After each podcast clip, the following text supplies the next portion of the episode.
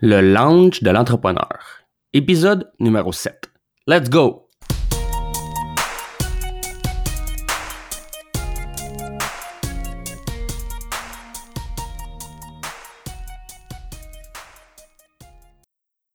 Bienvenue à tous à ce septième épisode du Lounge de l'entrepreneur. Je m'appelle Jonathan Demers et je suis l'animateur de ce podcast. J'aurai le plaisir, mais surtout la chance, de m'entretenir avec des entrepreneurs d'expérience afin de discuter de leur parcours d'entrepreneur dans le but de vous motiver à faire comme eux et vous lancer en affaires. Aujourd'hui, comme invité, j'ai le plaisir de recevoir Frédéric Leduc. Frédéric est le PDG et cofondateur de la compagnie Immune Biosolutions, une entreprise en biotechnologie qui se spécialise dans les médicaments à base d'anticorps de poulet qui aident à combattre le cancer. Salut Frédéric, ça va bien? Oui, ça va très bien, toi? Oui, ça va très bien, merci. Merci de, participer au launch. Ça fait plaisir. Tu veux bien nous parler un peu de toi, de ce que tu fais dans la vie et c'est quoi tes projets? Oui, bien sûr. Écoute, mon nom, c'est Frédéric Leduc. Je suis le PDG et le cofondateur d'une entreprise biotechnologique qui s'appelle Immune Biosolutions. Puis pour résumer simplement ce que fait Immune Biosolutions, en fait, on est euh, une compagnie qui fait de la découverte de médicaments. Puis la façon qu'on fait nos euh, médicaments, c'est à partir d'anticorps de poulet. Fait que c'est un peu original. mais ça offre plein d'avantages. Euh, donc, on, en ce moment, on travaille sur euh, deux ou presque trois médicaments sur le cancer. Donc, nos anticorps euh, pourraient être injectés dans le futur à des patients et ça viendrait aider le système immunitaire à combattre ces fameuses cellules cancéreuses. Donc, c'est ce qu'on fait tous les jours. Ah, nice. Ça doit être intéressant. Je pense ça doit être motivant de travailler quand tu sais que tu peux faire un changement dans le monde. Ah, écoute, c'est, je pense que c'est l'aspect le, plus, euh, le plus, la plus grande récompense qu'on a en tant qu'entrepreneur en sciences de la vie. C'est généralement, euh, bon, il y en a des entrepreneurs qui font ça pour l'argent, mais je te dirais que la majorité des entrepreneurs en sciences de la vie le font parce qu'ils peuvent avoir un impact sur la santé des gens. Puis, particulièrement ces temps-ci, écoute, on a des projets assez avancés euh, en, du côté du cancer. Puis là, dans notre entourage, de proche ou de loin, il y a des gens qui ont le cancer, qui ont des fois qui ont le cancer sur lequel on travaille. C'est extrêmement motivant. Il n'y a pas un matin où je me lève puis là ça me tente pas vraiment. Ça arrive pas. Puis aussi pour l'équipe au complet, euh, on, est tous alignés vers un but qui est assez euh, qui est assez loin dans le temps, mais qui a, qui pourrait avoir un impact tellement important sur la santé des gens. Fait que c'est vraiment facile de, de mettre les efforts supplémentaires. Ah, c'est clair. Ah, c'est le fun. Ça fait combien de temps que la compagnie elle existe? Euh, en fait, Immune Solutions a été fondée en 2012, fait que la paperasse administrative euh, a été faite en, mai 2012, mais en fait, la compagnie, ça a pris quand même un an avant qu'on monte le plan d'affaires, qu'on aille chercher le financement, parce qu'une une compagnie en sens de la vie, on part pas ça juste avec deux ordinateurs puis euh, dans le garage de, nos parents. ça prend des équipements spécialisés, ça prend des laboratoires aussi, fait que c'est un peu plus complexe que la majorité des startups. Fait que ça nous a pris à peu près un an euh, à, monter les éléments, à monter un minimum de, morceaux de puzzle. Euh, puis finalement, ça fait à peu près euh, cinq ans qu'on est en opération. OK, cool. Puis comment est venue l'idée de, de ça, de, la compagnie? Ben, en fait, il faut, que je, faut que je commence par te présenter mes deux, mes deux partenaires parce que ça, ça fait partie de, de, ben l'histoire. Aucun problème. en fait, on, si on recule en 2010-2011, il y a mm-hmm. une partie de l'histoire qui commence par mon propre, ma propre vie. Euh, j'ai deux enfants à ce moment-là. Je finis un doctorat euh, en biochimie, donc j'étais aligné pour devenir un, chercheur euh, universitaire. Puis j'avais même des offres postdoc, donc j'avais vraiment le, chemin était tracé vers moi, vers, vers, mhm. cette direction-là pour moi.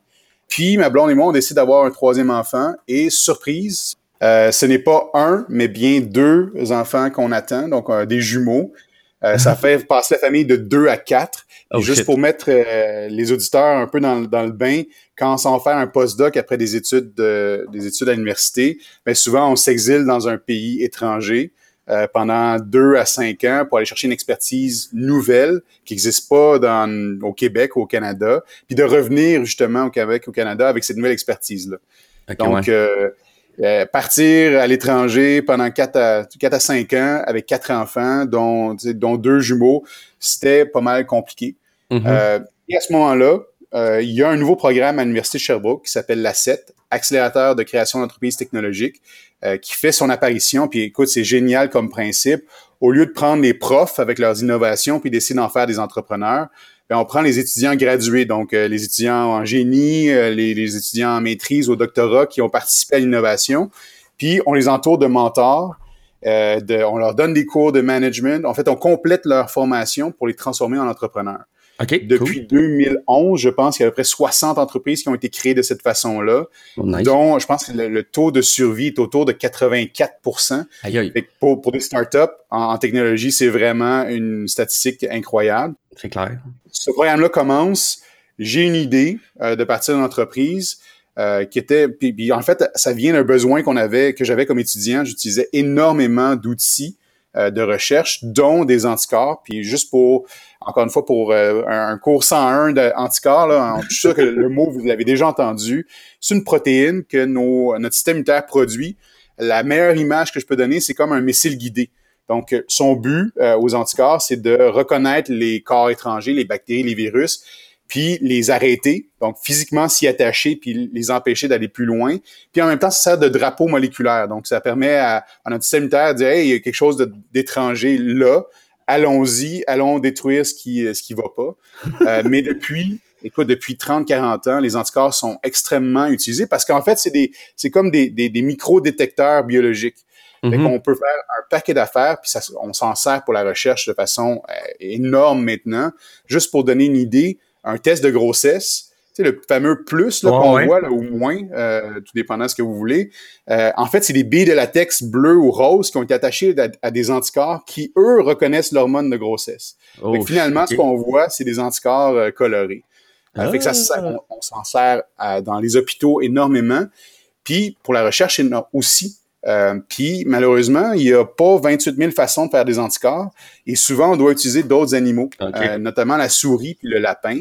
Fait que finalement, c'est comme un vaccin. On va vacciner les animaux contre euh, la protéine qu'on veut reconnaître ou l'hormone qu'on veut reconnaître dans le cas d'un test de grossesse. Puis l'animal, lui, va dire hey, c'est pas à moi. Puis là, il va réagir, il va créer des anticorps pour reconnaître ça.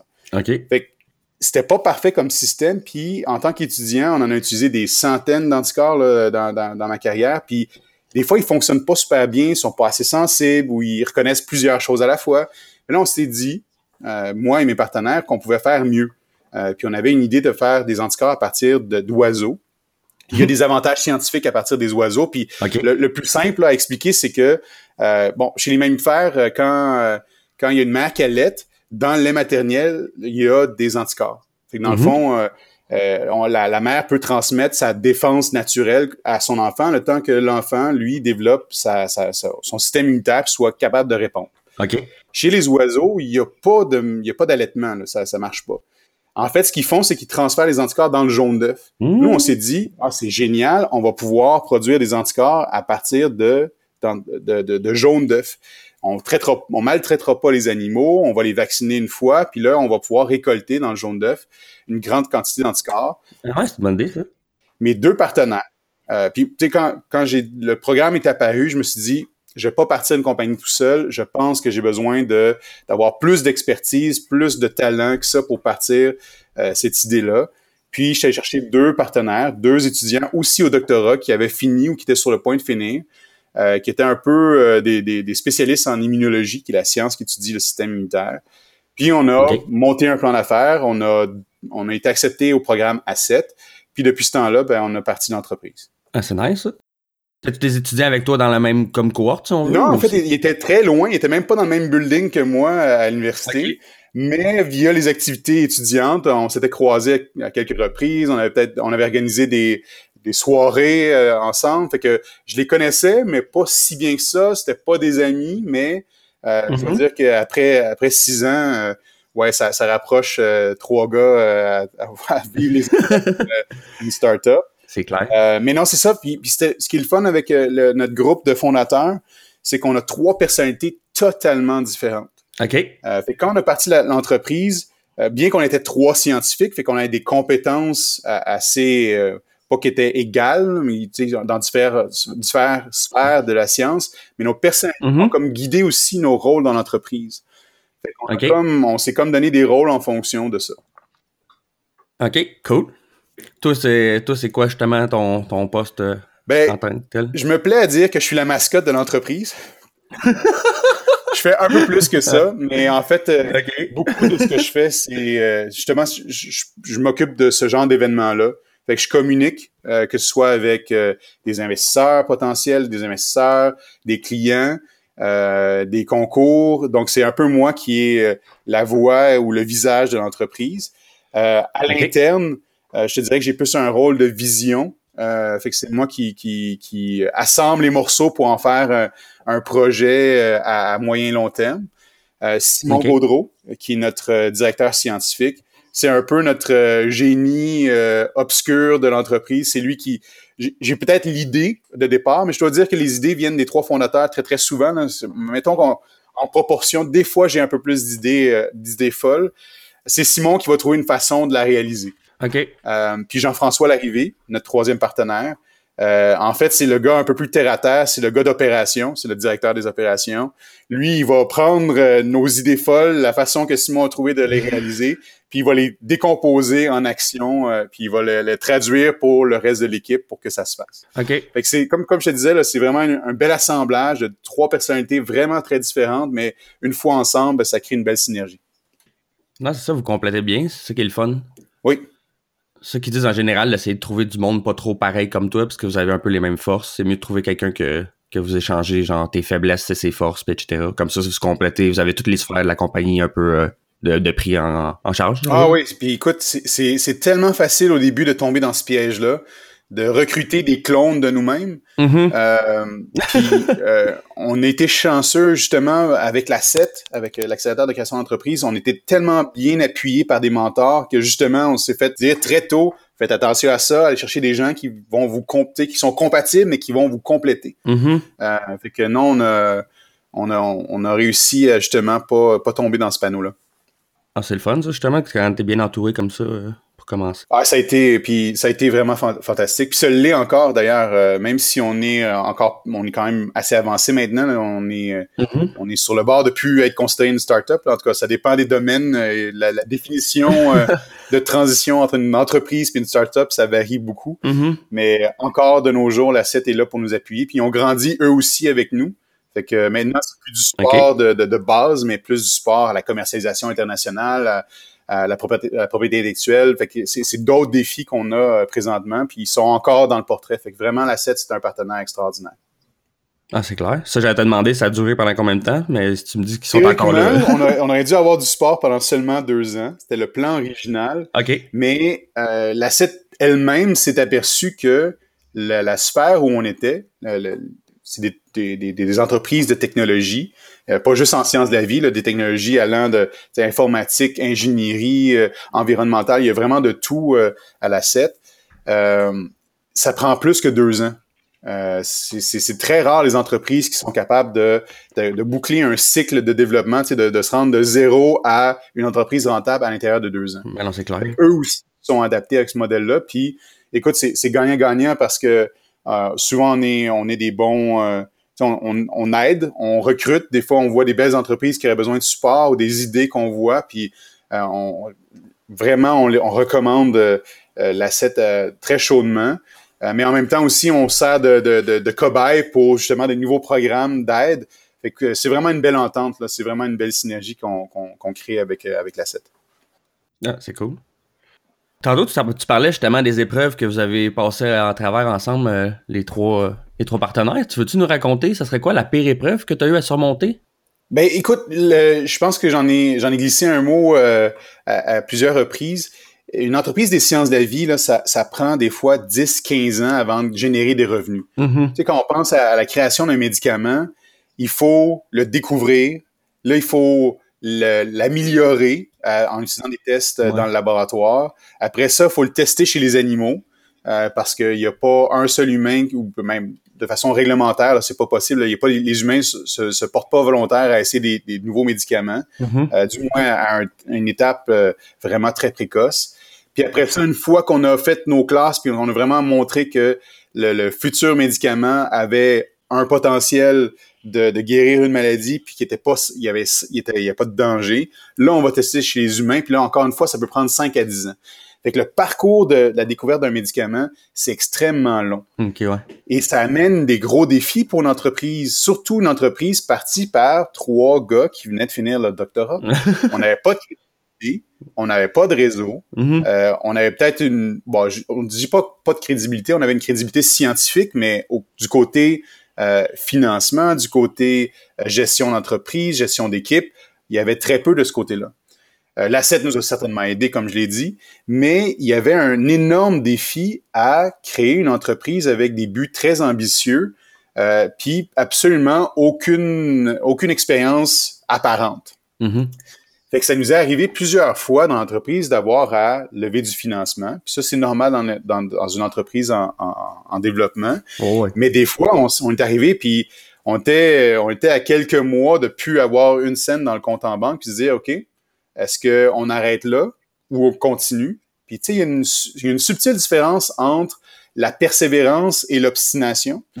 Euh, et je te dirais qu'il y a eu un moment charnière, euh, peut-être à la deuxième, à la fin de notre deuxième année d'entreprise, on avait, euh, en fait, il faut, faut dire aussi que notre entreprise, on, on a parti, on a parti avec un modèle d'affaires qui n'est pas celui qu'on opère maintenant. OK. Euh, et, et en fait, c'est super simple à expliquer. On avait un modèle d'affaires qui était, euh, si tu veux, de faire des produits de commodité pour la recherche, des outils de recherche. Mhm. Puis avec les revenus générés par euh, par ces, ces ventes-là de produits de recherche, c'était de d'alimenter notre but vraiment, notre vrai but, euh, qui était un but, si tu veux, de deuxième euh, deuxième génération d'entreprise, qui était de faire la découverte de- du médicament. Ouais, exactement. Mais comme tout bon premier plan d'affaires, puis même, écoute, on a gagné des prix avec ce plan d'affaires-là, fait qu'il devait être pas si mal que ça. Mais non, dans la réalité, il s'est pas, il s'est pas accompli. Il y avait plein de choses qu'on n'avait pas vues. Euh, il y a eu quelques changements aussi dans le monde euh, des, des, des, des produits de recherche. Euh, puis on s'est aperçu que, en fait, pour réussir notre plan d'affaires, il fallait beaucoup plus de, euh, de talent et, et d'expérience en commercialisation, alors que nous, notre compétence, euh, notre, notre vraie compétence, c'est l'innovation. Fait qu'il y avait comme une espèce de, euh, de décalage entre ce qu'on avait réellement besoin pour l'opérer, puis ce qu'on avait réellement, ce qui on était vraiment. Mhm. Fait à ce moment-là, euh, à cette époque-là, on s'est dit, OK, on se donne encore six mois. Parce qu'à à, à l'époque, quand on avait cette décision difficile à prendre, euh, on a, si on fermait les portes, on était break-even. On pouvait rembourser nos, nos, nos, nos emprunts, puis euh, fait que, il y avait une décision, euh, c'était une décision facile, puis on a décidé de, euh, de se donner six mois de plus, puis on avait des idées, de, on voulait tester certaines idées, puis tester certaines nouvelles formules. Mhm. Puis à partir de ce moment-là, on a dit OK, on se donne un six mois, puis on n'a plus jamais, euh, on n'a plus ja- jamais regardé derrière. Euh, ça a été vraiment la bonne décision à prendre. Euh, puis il y a eu des ajustements. Écoute, euh, des ajustements autant dans le plan d'affaires que dans l'équipe, que dans la façon de de, de voir euh, de voir l'entreprise. Puis on était très chanceux dans notre parcours.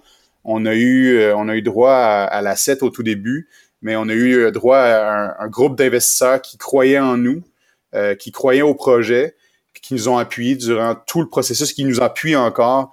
Ça a été vraiment un, une- un grand changement dans l'entreprise euh, d'avoir justement tout cet appui euh, combiné. Euh, fait que non, on était, euh, je veux dire que on- on- il y a des gens qui disent qu'on fait sa chance. Oui, c'est vrai, mais des fois on rencontre par hasard quelqu'un qui peut faire toute la différence. Puis ça a été un peu euh, notre histoire. On a, on a eu des deux. On a fait notre chance, mais on était aussi très chanceux d'avoir euh, sur notre parcours des gens extraordinaires. Non, c'est ça, vous, avez, vous êtes bien entouré, puis c'est, c'est le fun Mhm. dans ce temps-là. T'es-tu une personne routière, toi? Y a-tu quelque chose qu'il faut absolument que tu te fasses à chaque jour?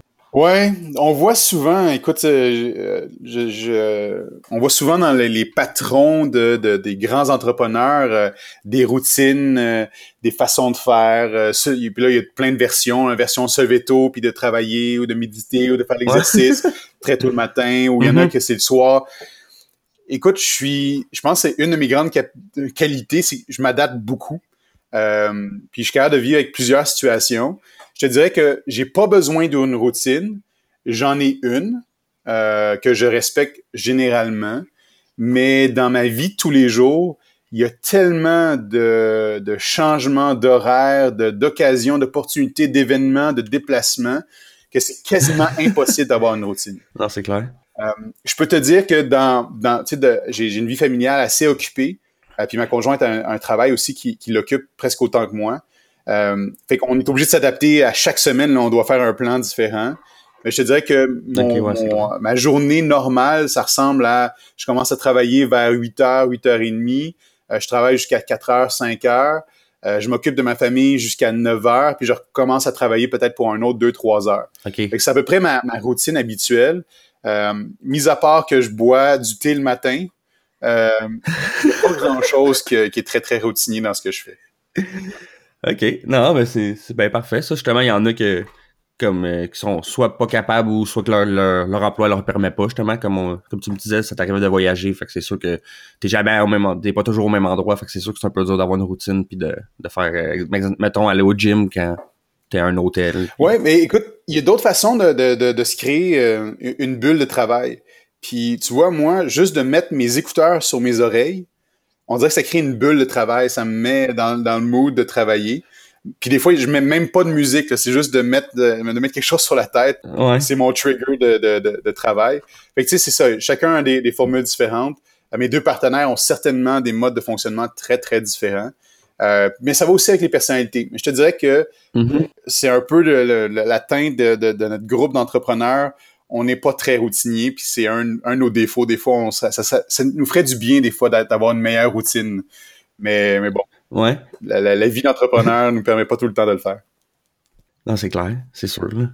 Mais comme tu, tu parles de défaut, euh, tu penses que ce serait quoi ton, ton plus grand défaut d'entrepreneur? Écoute, j'ai une vision assez simple euh, de, de ce genre de choses-là. Euh, puis c'est avec mon vécu, mais aussi avec les vécus que j'ai avec mes partenaires. souvent, le plus grand défaut de quelqu'un, en fait, c'est l'autre côté de la médaille d'un de ses plus, une de ses plus grandes qualités. Mm-hmm. Euh, fait pour moi, c'est très, très difficile de dire, ah, tu sais, voici mon plus grand défaut, mais sans le contrebalancer par le d'où ça vient. Euh, fait que je pense pas que je pense pas que ça existe une personne parfaite. Non, non. Puis, dans une certaine mesure, pour se lancer en entrepreneuriat, faut que tu sois un peu déséquilibré sur certains aspects. Quelqu'un qui est bon un peu à tout, je, dis pas qu'il va pas réussir parce que euh, contrairement à la pensée populaire là, que ça prend des gens extrêmes pour euh, ou un certain type de personnalité pour devenir entrepreneur, moi je pense qu'il y, a un spectre vraiment très large de possibilités pour devenir entrepreneur.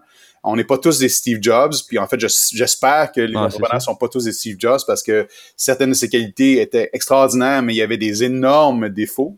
Mm-hmm. Euh, dans mon cas, je te dirais que une de mes plus grandes forces c'est d'assembler des morceaux qui vont pas normalement ensemble. Ça fait un peu partie de, de, mon schème euh, très créatif. Euh, et, et, ça amène le défaut d'être euh, des fois pas d'avoir euh, pas un niveau d'organisation très élevé. Peut-être que je suis très très organisé dans ma tête, mais des fois ça se traduit pas tout le mhm. temps dans des actions concrètes ou à une structure très très très très organisée. fait que je te dirais que c'est un peu ces, ces deux ces deux penchants là que j'essaie de de mieux équilibrer. Euh, puis du côté créatif, c'est justement en, en, sciences de la vie, puis même en, technologie en général, t'as beau être hyper créatif puis de, de faire une invention incroyable, ça peut être intellectuellement extrêmement séduisant, mais tu sais, on n'a pas besoin d'une lampe de poche solaire. Ça sert à rien. ça peut être une technologie extraordinaire, mais ça n'a aucune utilité. Ah, c'est ça. fait que je dirais que notre groupe d'entrepreneurs, on a, euh, on a développé justement on, a réduit justement les extrêmes de créativité, puis on a vraiment un, mindset très, très appliqué. Faut que ça ait, faut que ça, ça donne quelque chose, euh, faut que ça ait un impact sur la santé, faut que, faut qu'il y ait quelque chose en, arrière de ça qui va être commercialisable. Fait qu'on s'est beaucoup amélioré en tant que, que, groupe de fondateurs, justement, à se donner les meilleurs outils, et toujours avoir cette pensée-là, dire, c'est beau, scientifiquement, c'est extraordinaire, ça donne-tu quelque chose? Est-ce que ça va, est-ce que ça peut générer des revenus? Est-ce que ça va avoir un impact? Puis on, voit justement le, l'impact n'est pas nécessairement financier. Des fois, ça peut être d'efficacité. Des fois, ça peut être de, tu sais, ça peut être un autre type d'impact, mais il faut que ça ait un impact. Mm-hmm. Euh, donc, pour nous, c'est ça, la créativité, oui, euh, mais dans un cadre euh, qui est plus organisé que ce qu'on était au tout début.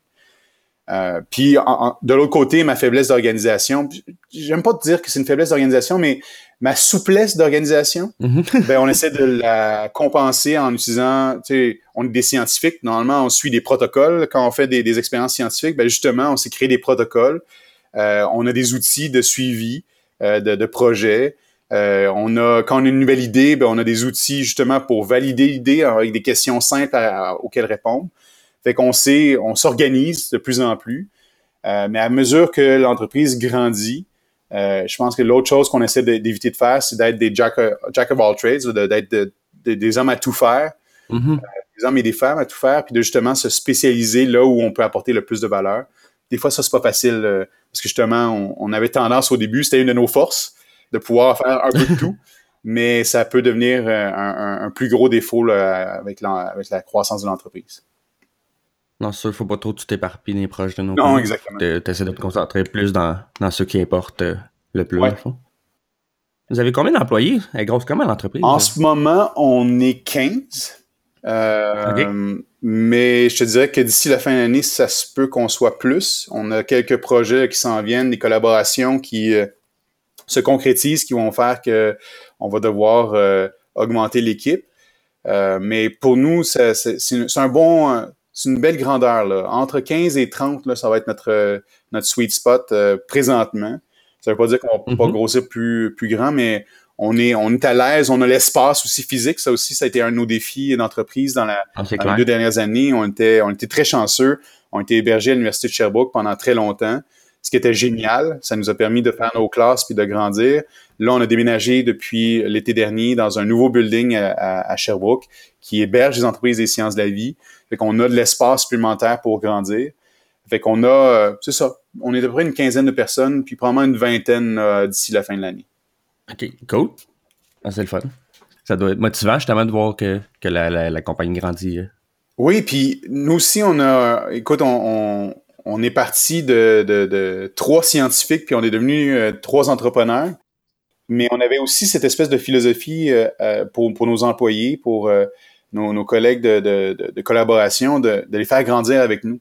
Et là, c'est le fun parce que nos premiers employés commencent à avoir des rôles de chef d'équipe qui grandissent aussi avec nous. C'est très le fun de voir, de voir ça aller. Puis je dirais qu'on a beau avoir la meilleure technologie du monde, notre vraiment notre, notre le, cœur de qui on est, c'est notre équipe. Fait qu'on on met aussi beaucoup d'efforts à, à, recruter des gens qui ont une culture similaire à celle qu'on a présentement, mais qui justement vont grandir et vont continuer à contribuer, pas juste maintenant, mais dans le futur de l'entreprise. C'est un bon défi de trouver comment faire ça. Euh, puis même juste de, de, de, cerner notre culture, c'est aussi un, un, un, énorme défi. Mais je pense qu'on a commencé euh, à être euh, pas pire dans, de ce côté-là. Ah, cool. C'est quoi qui t'allume le plus, justement, ce temps-ci, euh, au niveau de la compagnie? Le... Comme je t'ai dit, on était très créatifs. On l'est encore. Euh, on, a, euh, on a semé beaucoup de graines au cours des cinq dernières années. Des projets qu'on a commencés, qu'on a fait avancer, où on a trouvé des collaborateurs. Et en ce moment, ces projets-là qu'on a semés, ils commencent à germer, puis ils commencent à donner, ça commence à être des, belles plantes. Là. Ça va être, on n'est pas encore à la récolte. Mais ce qu'on mhm. voit dans notre champ d'innovation de, commence à avoir vraiment euh, beaucoup, beaucoup de potentiel. Fait que pour nous, en ce moment, ce qui nous allume le plus, c'est qu'on a vraiment des projets où, tu sais, notre but, c'est toujours, comme j'ai dit, d'avoir de l'impact. Mhm. On a un impact théorique, mais quand ça commence à se concrétiser, quand tu commences à voir que l'idée se matérialise dans un futur médicament, puis que les résultats sont au rendez-vous, en laboratoire, puis qu'on est capable de faire des anticorps qui tuent des cellules cancéreuses, puis que tu le vois, le live, tu, le vois, puis tu les images, oh. là, ça commence à être... Euh, c'est le fun. finalement, le rêve commence à, se matérialiser. Ah, c'est clair. Puis je pense qu'en ce moment, là, on a, on a vraiment des beaux projets. On a aussi des super collaborateurs. Euh, on a plusieurs collaborateurs à l'Université de Sherbrooke euh, qui font que c'est extrêmement dynamique ce qu'on vit présentement. Puis on a des discussions avec des, des partenaires à l'étranger. Euh, on a des discussions avec d'autres collaborateurs à l'université, autant euh, aussi du, côté public, euh, gouvernemental que privé. Fait qu'on a vraiment, en fait, on a la, notre plateforme de découverte, si tu veux, a atteint une certaine maturité qui fait que on a de moins en moins à faire la démonstration qu'on fait des choses bien.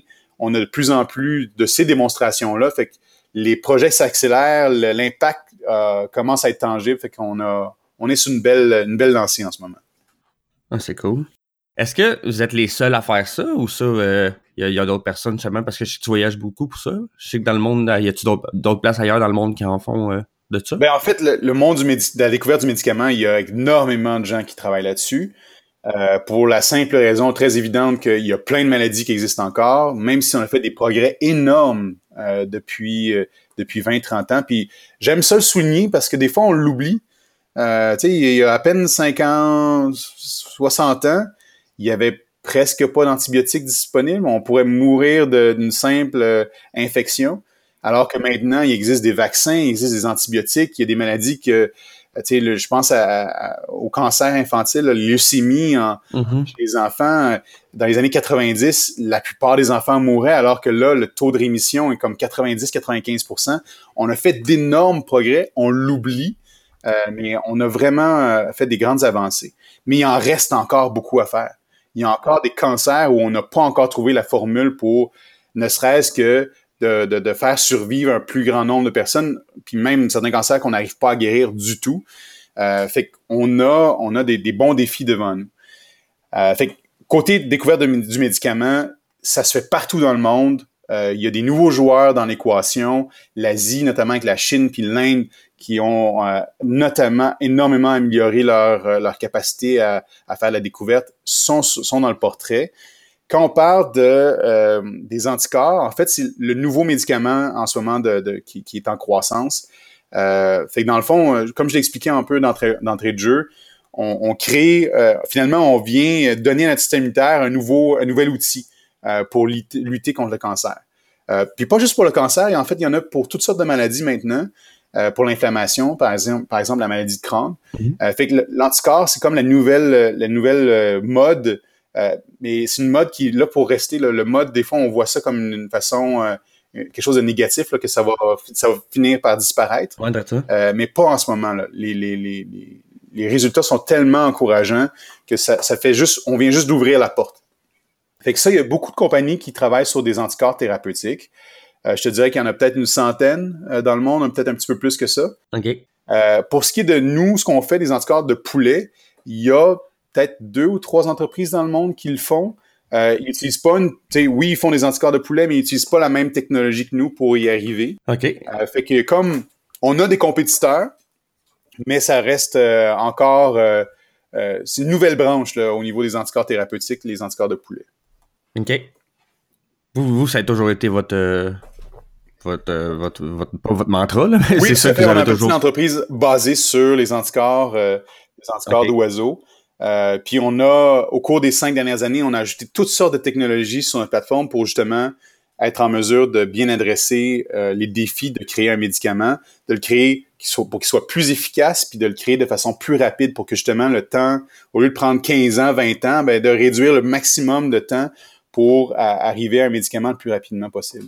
Puis ça a l'air euh, ça a l'air simple dit comme ça, là, mais c'est pas si simple que ça. Là. Il y a beaucoup de, c'est un domaine qui est extrêmement standardisé pour des raisons évidentes. Mm-hmm. euh, on veut pas, il y, a aucun humain qui devrait, euh, qui devrait, auquel on devrait administrer un médicament qui a un danger inhérent. Euh, fait que il y, a, beaucoup de réglementation qui est mise en place pour protéger les patients puis arriver avec des bons médicaments. Euh, fait que d'innover dans ce genre de, de, de procédure-là très standardisée, c'est très difficile mais je pense qu'on va y arriver euh, dans, dans, la prochaine année, de couper peut-être une ou deux années, puis peut-être un peu plus dans le processus de découverte. Là, c'est ce qu'on essaie de faire. OK. Ah, c'est quand même rapproché. Quel conseil tu donnerais à une personne qui, qui voudrait se lancer en affaires? Ben, on, en a parlé un peu, un peu plus tôt. Euh, nous, on était très chanceux. On était entourés de mentors. Euh, puis ça nous a euh, propulsés. Les qualités étaient là, mais quand on les justement, euh, on était peut-être très brut euh, comme, euh, comme qualité quand on a commencé comme entrepreneur. Puis justement, avec les mentors, mm-hmm. on a ciselé notre talent pour le, rendre très efficace. Puis c'est bien important de, de, bien comprendre la différence entre le savoir-faire et le savoir-être. Mm-hmm. souvent, on va à l'école, on va à l'université, on va dans une école technique, puis on a un excellent savoir-faire. Mais euh, en affaires, c'est pas juste le savoir-faire qui est essentiel. Il faut que tu sois capable d'être en contact avec des clients, avec des investisseurs.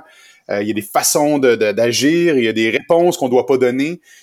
Euh, il y a des mentors qui nous ont vraiment aidé à, améliorer comment on interagissait avec tout, tout individu à l'extérieur, puis même à l'intérieur, même avec nos avec mes propres partenaires ou avec l'équipe des mentors, pour moi, c'est une clé extraordinaire. Puis euh, les gens voient souvent les mentors comme quelque chose de très compliqué ou il y a des il y a toutes sortes d'organismes maintenant qui s'occupent du mentorat puis euh, ils font un travail extraordinaire puis je, conseille fortement les gens d'aller vers ces, ces organisations là. Mais des fois un mentor là, ça peut être euh, un oncle, une tante, un professeur, ça peut être n'importe qui puis Mm-hmm. J'ai eu un investisseur qui m'a fait ce commentaire-là, puis je, je, vous le transmets, le, conseil, c'est que tout le monde doit manger. Là. Tout le monde doit aller luncher.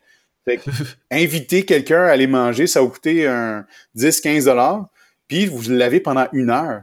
Euh, une heure, une heure et demie. Puis des fois, on, un mentor, c'est peut-être une question très simple. C'est un choix de carrière. Puis là, tu dis, ah, est-ce que je pourrais devenir euh, ingénieur? Puis vous avez quelqu'un dans votre entourage qui est ingénieur. Amenez-le luncher, puis posez-le la question, puis tu sais, qu'est-ce que ça prend pour devenir ingénieur, puis c'est quoi ton vécu, comment ça, comment t'as trouvé ça, puis euh, quel, quel domaine dans l'ingénierie serait le plus approprié avec moi. Fait que c'est, ça peut être très très simple euh, trouver un mentor, puis c'est pas obligé d'être une entente sur euh, du mentorat pendant trois ans. Ça peut être des fois mm-hmm. un seul lunch, ça peut être suffisant. Puis des fois c'est des lunchs à tous les mois ou à tous les deux mois. Euh, fait que c'est vraiment un de mes conseils que, je fais le plus souvent possible, c'est de bien s'entourer. Euh, bien s'entourer avec des mentors, mais bien s'entourer avec des bons partenaires aussi. Moi, j'étais très chanceux. Euh, Simon et Jean-François, c'est des partenaires extraordinaires. On s'est pas tout le temps entendu parfaitement, puis en fait, heureusement qu'on s'est pas toujours entendu parfaitement parce que ça nous a permis de grandir puis de, de valider euh, nos idées un peu un peu fortes. Mm-hmm. mais les partenaires aussi, on en a parlé, là, de, de, de, de trouver quelqu'un qui est exactement comme nous, c'est pas la bonne chose. Euh, il faut trouver des gens qui, se, qui nous complètent bien. Euh, puis ça, c'est pas facile. Euh, il n'y a pas de formule magique pour faire ça. Puis de trouver ces gens-là non plus. je pense que le meilleur, le meilleur conseil que je peux donner à quelqu'un qui, qui, contemple le devenir entrepreneur, c'est que maintenant, il y a toutes sortes d'événements, les Startup Weekends, il y en a toutes sortes à toutes sortes de, saveurs. c'est une mm-hmm. belle expérience. là. En un week-end, il y a un défi qui est nommé, on forme une équipe, pendant deux jours, trois jours, on planche sur une idée d'entreprise. Puis c'est vraiment une belle, euh, une belle façon de tester si on aimerait ça devenir entrepreneur, puis même de savoir avec qui on aime travailler, des gens qu'on aime travailler, des types de personnalités qu'on aime travailler. Fait que c'est une belle façon de tester la vie d'entrepreneur dans un seul week-end. c'est un bon test pour les gens qui, euh, qui, hésitent à devenir entrepreneur, mais qui veulent savoir euh, de quoi ça a l'air en version accélérée. Là. Un startup week-end, c'est vraiment une, une belle une belle façon de faire. J'avais pas pensé à ça, les, les startup week-ends, pour vrai. J'avais même jamais vraiment entendu ça, je t'avoue. Je sais que comme là, justement, dernièrement, j'en ai entendu parler pour les jeux vidéo. Il y a une genre de compétition comme ça, ça donne une fin de semaine, puis il faut que tu crées un jeu. Ouais. Mais je, savais pas que ça existait pour les, les startups. C'est le fun, pareil. Il écoute, il y en a maintenant de, pour tout, là. Il y en a pour euh, du côté des, sciences de la vie, puis même dans les sciences de la vie, ça peut être plus large que juste les sciences de la vie. Là. C'est euh, dans le, la santé digitale, il y en a pour euh, des, pour des médicaments, pour des idées technologiques. Euh, il y en a en ingénierie. Euh, écoute, il y en a de toutes sortes maintenant. Euh, écoute, dernièrement, il y en a même un, un, un week-end sur l'aquaculture, pour te dire à quel point il y en a de toutes les sortes. OK. L'aquaculture étant l'élevage de poissons là, ou de crevettes. Ah, OK. en, milieu restreint. Euh, fait il y en a vraiment de, de, toutes les sortes. Moi, je me tiens, sincèrement, je me tiens loin de ces événements-là. Euh, pour la simple raison que j'ai ce serait comme une trop grande tentation pour moi de mm-hmm. participer à ça, puis d'avoir des idées, puis là, justement, de devenir, d'avoir un petit, de, de, de défocuser. C'est tellement difficile pour nous, de, en tant qu'entrepreneur, de focuser à l'intérieur même de mon entreprise. Je veux pas plus d'idées, euh, j'en ai déjà assez. Fait que, c'est clair. Mais, mais pour quelqu'un qui veut, qui veut commencer, qui veut tester cette, euh, cette expérience-là, là, littéralement, c'est vraiment la meilleure porte d'entrée. Ouais, c'est cool. J'avoue que c'est une très bonne idée. T'es-tu une personne qui, aime lire euh, en général? Euh, j'ai une réponse. Euh, j'ai une réponse en deux temps. non, je n'aime pas lire. par contre, la, façon que j'ai de compenser ça, ben, je lis beaucoup en fait dans ma vie tous les jours. Là, en tant qu'entrepreneur, je dois énormément lire de documents. Mm-hmm. quand, quand arrive mes temps libres, j'ai pas tendance à, lire. je trouve mm-hmm. ça trop mono un input monosensoriel. Par contre, pareil toi. euh, ce que je fais, c'est que j'utilise des, audiobooks, des, des, mm-hmm. livres audio. Euh, c'est un bon moyen pour moi parce que, un, ça me permet de faire d'autres choses pendant que j'écoute euh, j'écoute un, livre. Euh, puis je voyage relativement beaucoup. Puis bon, je voyage souvent entre Montréal, Montréal, Montréal, Sherbrooke, Toronto, puis Boston. Fait que j'ai des nombreuses heures de voyagement. Fait que j'utilise ces temps-là qui sont peut-être moins efficaces d'un point de vue de travail pour justement écouter des livres. J'en écoute de toutes sortes. Euh, généralement, j'essaie d'équilibrer le, le, le, divertissement avec euh, des livres plus, euh, plus éducatifs.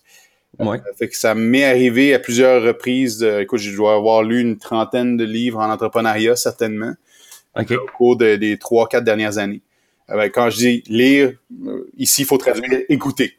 Ouais, je, je, fais la même chose. Je suis pas capable de lire, comment, comme tu dis, je fais, c'est comme si je fais une affaire à la fois, puis euh, j'ai la misère à me concentrer, je lis trois pages, puis après ça, je suis comme, OK, c'est quoi déjà, là? Faut que je revienne en arrière. Ouais, mieux écouter l'audiobook. Mon, mon, mon euh, schéma classique ces temps-ci, c'est soit que j'écoute un, livre euh, en, conduisant, ou je suis en train de cuisiner dans la maison, puis il y a personne, puis là, pendant que je cuisine, j'écoute un livre, comme ça, mon cerveau est, pleinement occupé. Mm c'est clair. Puis ce serait quoi justement en entrepreneuriat le, ton livre, ben, ça peut être euh, deux ou trois si tu veux, mais mettons ton numéro un que t'aimes que ton préféré que tu recommanderais à tout le monde de lire? C'est tellement euh, c'est tellement difficile de répondre à cette question-là. Mm-hmm. Parce que euh, on dirait que à chacun des livres que je lis, j'en tire une leçon, j'en tire une façon de, voir, une nouvelle façon de voir les choses. Fait que j'ai pas un seul livre que, que réellement je recommande parce que il y en a pas euh, un, euh, tu sais, un, un ben, il y en a quelques-uns qui sont qui sont dits incontournables, mais mm-hmm. moi souvent dans les incontournables, j'en ai tiré, j'en ai tiré juste une ou deux leçons de toute façon. Ouais. J'essaie de j'essaie de, d'étendre un peu, puis il y, a des classiques. Euh, puis euh, écoute, il y en a un que, que j'aime particulièrement. Euh, en fait, il y en a plusieurs. Puis je, je t'en nommer plusieurs. Puis je vais essayer de te donner un peu la leçon que j'en ai tirée de, de tout ça. Ah, c'est nice je, si, vous me le permettez avec la patience, je vais essayer de trouver la liste parce que je, m'en souviens pas tout le temps. Non, non, pas de trouble. Je vais commencer par un livre que, euh, que j'aime beaucoup, qui n'est pas entrepreneurial de nature, qui s'appelle The Element. Euh, mm-hmm. Puis l'auteur, c'est Ken, Sir Ken Robinson. C'est quelqu'un d'assez connu dans le monde de l'éducation. Euh, c'est un des. Euh, si, si, vous allez sur Internet, là, Ken Robinson, c'est un de ceux qui dont les conférences TED ont été le plus vues euh, de l'histoire des, des, conférences TED, avec plusieurs, plusieurs dizaines de millions de, de, de, de, de visionnements. The Element, en fait, c'est un livre très, très intéressant qui essaie de retracer chez des gens extraordinaires pourquoi ils, ont, se sont rendus là. C'est quoi l'élément? Puis je trouve que le livre est super bon parce que on a souvent des passions, puis des fois nos passions sont pas nécessairement en ligne avec le travail. Mais notre souhait, le souhait de la plupart des gens, c'est d'avoir un travail qui, qui les passionne. Dans ce livre-là, il donne plusieurs histoires de gens qui, euh, justement, avaient des passions, puis ça donné soit un travail ou pas. Euh, puis je pense que je peux peut-être raconter deux, deux petites histoires rapidement. Euh, c'est ben l'histoire d'une maman dont la petite fille avait des problèmes en classe euh, au primaire. Euh, fait que là, a consulté euh, un psychologue pour essayer de voir qu'est-ce qui allait pas. Puis au bout de quelques séances, le psychologue a demandé à la mère de venir. Euh, puis là, il rentre dans la salle, puis là, la petite fille est là. Puis là, le psychologue dit Ah, est-ce que demande à la petite fille, est-ce que est-ce que tu me permets de sortir avec ta mère? Fait que là, il, il, part de la musique, puis là, il, il s'en va avec la mère à l'extérieur. Puis là, la mère attend à l'extérieur, puis le psy bouge pas. Puis là, il attend. Puis là, la mère dit, OK, mais qu'est-ce qu'on fait ici? Puis là, elle dit, regardez. Puis là, il regardait par la fenêtre de la porte. Puis la petite fille était en train de danser.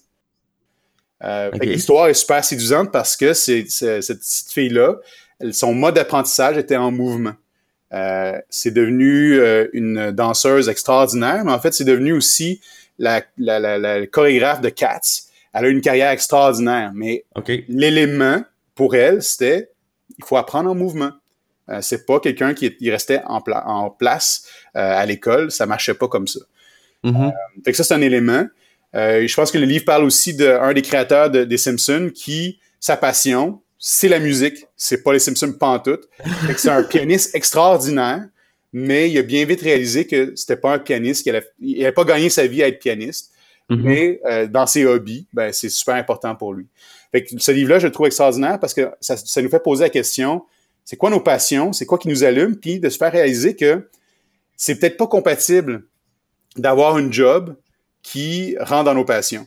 Quand on mm-hmm. le sait, puis qu'on n'est pas frustré constamment, ben on peut s'ajuster. Moi, je suis très chanceux. Ma passion, c'est la science. Euh, puis ce que je fais dans, dans la vie, c'est faire la science. Euh, je, suis très content, mais c'est pas le cas de tout le monde. Euh, tu sais, mm-hmm. être astronome amateur, euh, c'est très passionnant, mais tu gagneras. Tu sais, il y a très peu d'élus. Mm-hmm. On pense au sport. Il y a peut-être 0.1% des joueurs midget 3A qui se rendent à la Ligue nationale ou qui peuvent tirer un revenu. Ça veut pas dire mhm. qu'ils devraient pas abandonner de faire du sport, de, devraient abandonner la passion, mais il faut réaliser à un moment donné que c'est peut-être pas la job. C'est pas, ça rapportera pas de, sous euh, à la maison euh, à faire, à faire, à faire sa passion. Ça, c'est un livre que j'aime beaucoup, que je recommande énormément.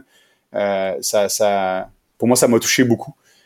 peut-être qu'un des livres qui est très classique là, dans, dans, la lecture, là, il y a The Lean Startup de mhm. Eric Rise c'est un livre qui, qui, parle un peu de... C'est très technologique, là. faut s'entendre que ça s'applique pas beaucoup euh, à, mon domaine. Euh, ouais. des, des, des, dizaines d'années euh, avant de, de, se concrétiser, mais l'esprit de ce livre-là, c'est euh, ce qu'on appelle le quick fail. Donc, de, de se mettre dans, de créer un produit ou un... le, le, le, le résultat de l'entreprise, c'est de créer un, un prototype puis de, de, de, deviner ou de d'établir c'est quoi les caractéristiques minimales qu'il devrait avoir, puis de le tester avec des, des clients potentiels. Euh, puis de justement, après ça, de l'ajuster en fonction de ça, parce que souvent, les entrepreneurs, ils voient, ils ont une vision du produit parfait, puis ça va prendre peut-être mm-hmm. des années avant de se rendre là, puis ils ont peur de, de, de, le, mettre, euh, de le mettre en jeu euh, avant qu'il soit parfait.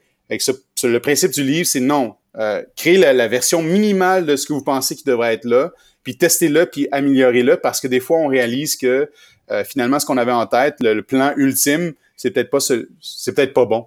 Euh, fait que ça, nous permet de le tester plus rapidement. Non, exactement. Le Startup, c'est vraiment un, incontournable.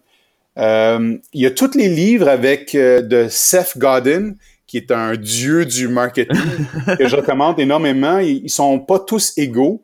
Euh, mais il y, a, toujours des, une belle leçon à tirer. Là. Bon, euh, euh, j'ai pas les titres en français, là, mais il y a le Linchpin, le, le Purple Cow. Euh, c'est tous des livres avec toujours des, des, histoires intéressantes. Puis c'est une lecture autant divertissante que instructive. OK. il y a il y a un livre qui est spécial pour moi. Puis je, je, je, je dis d'avance, je ne je n'ai pas appliqué ce qu'il y a dans le livre. Euh, c'est le livre de, euh, de Tim Ferriss qui s'appelle The Four Hour Work, Work Week, euh, la semaine de quatre heures. Mm-hmm. c'est un livre super intéressant parce que le principe de, de, de M. Ferriss, c'est de créer des entreprises qui s'autogèrent eux-mêmes, puis de mettre des barrières très claires. Puis je reçois des centaines de courriels par jour là, euh, mm-hmm. Clairement, ce, livre-là explique que tu devrais seulement être disponible euh, un nombre d'heures minimal, maximal pendant la journée, puis que mm-hmm. la réponse, elle va attendre s'il n'est pas urgente. Mm-hmm. Euh, fait qu'il y a plein de principes dans, dans ce livre-là qui sont extraordinaires, pas juste dans la vie professionnelle, mais dans la vie personnelle, où des fois on s'empête dans des choses qui sont pas qui sont pas utiles, puis qu'on doit répondre absolument, puis qu'on doit pas. Fait qu'il y a plein de petits conseils euh, qui sont donnés dans ce livre-là que je recommande à tous pour finalement réajuster nos priorités euh, dans, dans, la vie, dans la vie professionnelle ou la vie personnelle. Euh, puis, je, je, donne un exemple, puis euh, c'est un exemple euh, semi-personnel, mais il y a beaucoup de familles pour, le, pour, pour, pour lesquelles les tâches ménagères sont source de problématiques entre les deux membres du couple ou avec le reste des enfants. Uh-huh. puis souvent, ça empoisonne la vie. Ah, euh, puis là, tu sais, dans ce livre-là, ça dit, ça dit un peu, tu sais, c'est quoi mon taux horaire? Est-ce que de mm-hmm. faire le ménage, ça équivaut à mon taux horaire ou, tu sais, une heure de plus par semaine à consacrer à ma famille, à mes enfants, à mes loisirs, est-ce que ça vaut le montant que je vais donner à une personne qui va s'occuper du ménage? Fait que c'est un peu ce genre de, de, de, de réflexion-là que le livre amène.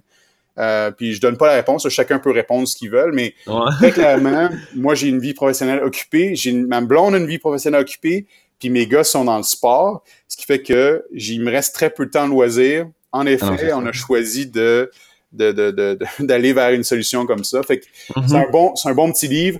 Euh, il existe des versions abrégées. Lui-même est très efficace comme livre. Là, c'est vraiment très le fun. Fait que je le conseille à, beaucoup de monde.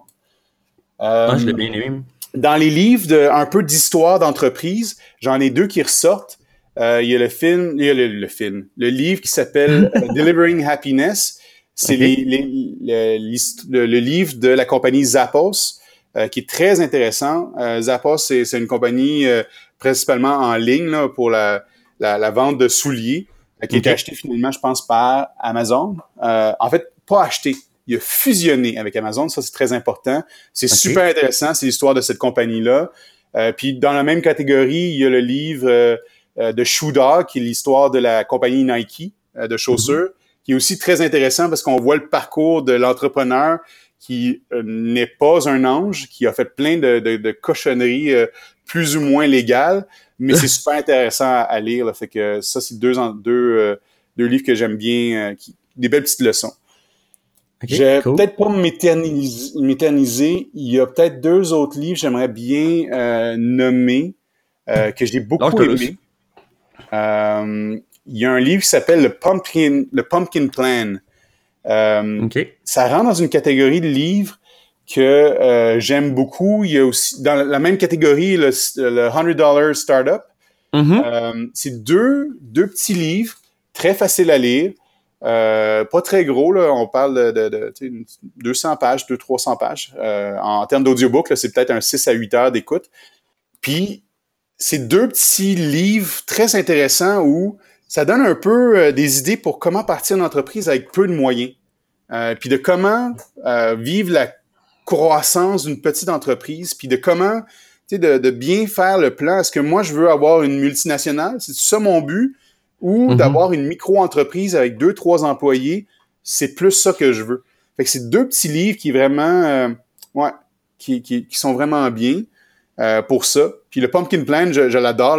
Non seulement l'auteur est très drôle, euh, c'est très divertissant à lire ce livre-là, mais euh, en plus de ça, je trouve qu'il y a des bons conseils là, facilement, qui, sont bien, qui sont bien expliqués.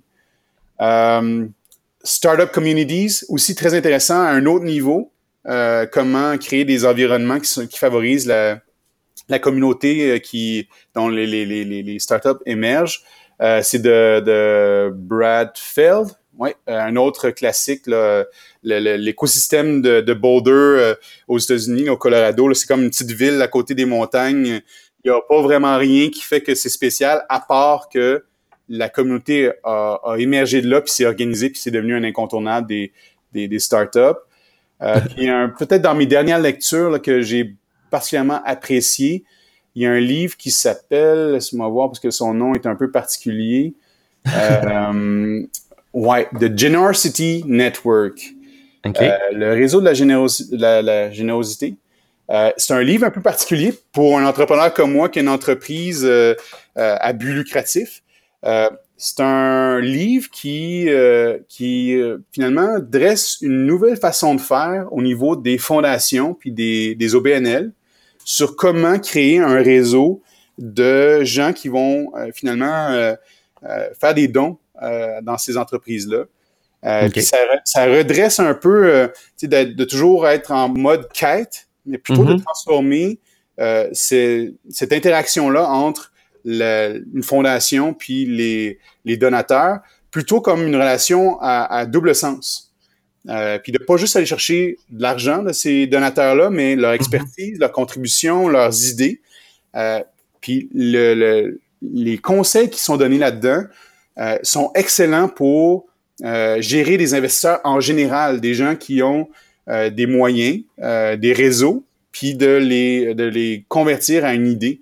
Fait que c'est vraiment un livre qui m'a euh, euh, qui, qui m'a vraiment inspiré euh, d'améliorer ma façon de, de, de, gérer mes propres investisseurs puis des, investisseurs futurs sur comment aborder la relation des, pas d'égal à égal, mais de vraiment de créer une relation qui va, qui va dans les deux sens, pas juste dans un sens. Non, c'est ça. C'est un super livre C'est un peu plus... Non, c'est quand même pas si long que ça. C'est à peu près, peu près 300-400 pages, mais c'est une bonne lecture là, pour euh, euh, un peu en marge de l'entrepreneuriat. Euh, mais quand on parle d'entrepreneuriat social, je pense que c'est vraiment un, incontournable. C'est vraiment un bon petit livre. puis dans une autre catégorie, peut-être un peu moins entrepreneuriale, il y a un livre dernièrement qui m'a été conseillé par un, quelqu'un de, très expérimenté en, sciences de la vie, qui s'appelle The Art of Thinking Clearly. Euh, c'est un livre qui est assez intéressant, euh, qui finalement fait une liste de tous les pièges qu'on fait, que notre cerveau fait. Euh, on est un très mauvais juge. Il y a certaines choses pour lesquelles on est très, très mauvais à évaluer, puis il y a une raison évolutive. on a tendance à, faire des raccourcis parce que, historiquement parlant, ça, ça a peut-être bénéficié notre survie d'espèce, mais que maintenant, dans un monde extrêmement rationnel, où, euh, où il y a des décisions à faire euh, qui ne devraient pas être émotionnelles, mais que justement elles le sont. Mais c'est un peu un livre qui décompose ces aberrations qu'on fait tous les jours. Mm-hmm. Euh, puis c'est pas juste pour côté côté affaires, c'est vraiment at, large. Là, vraiment, dans, la vie de tous les jours, on fait des approximations, puis ça, les préjugés rentrent là-dedans. fait que c'est un super livre pour justement se décomposer. Puis je vous laisse avec un dernier que je suis en train de lire présentement, euh, que, j'aime beaucoup pour l'instant, mais j'ai pas encore fini. Euh, c'est un des derniers livres de euh, Muhammad Yunus, euh, qui a gagné le prix Nobel il y a pas si longtemps, qui s'appelle A World of Three Zeros.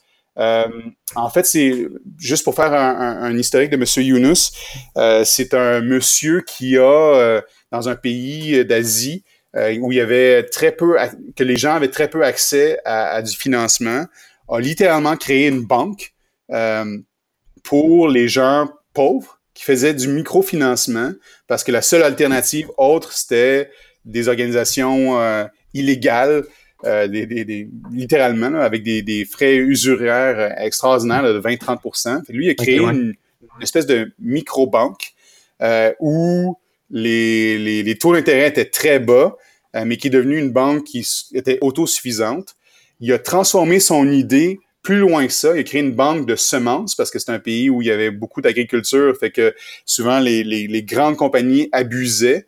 Euh, fait qu'il a créé une banque de, de, de semences à, à, moindre coût. Il a créé un système de santé, euh, notamment la santé des femmes et des familles, avec ce même principe-là. Fait que le but c'est pas de c'est pas de pas faire de l'argent, c'est de créer des organisations qui ont un impact sur leur clientèle, mais avec le but de créer, de gérer des revenus qui vont permettre d'aider encore plus les gens. Fait que c'est vraiment oh une autre façon de voir, euh, de voir l'économie.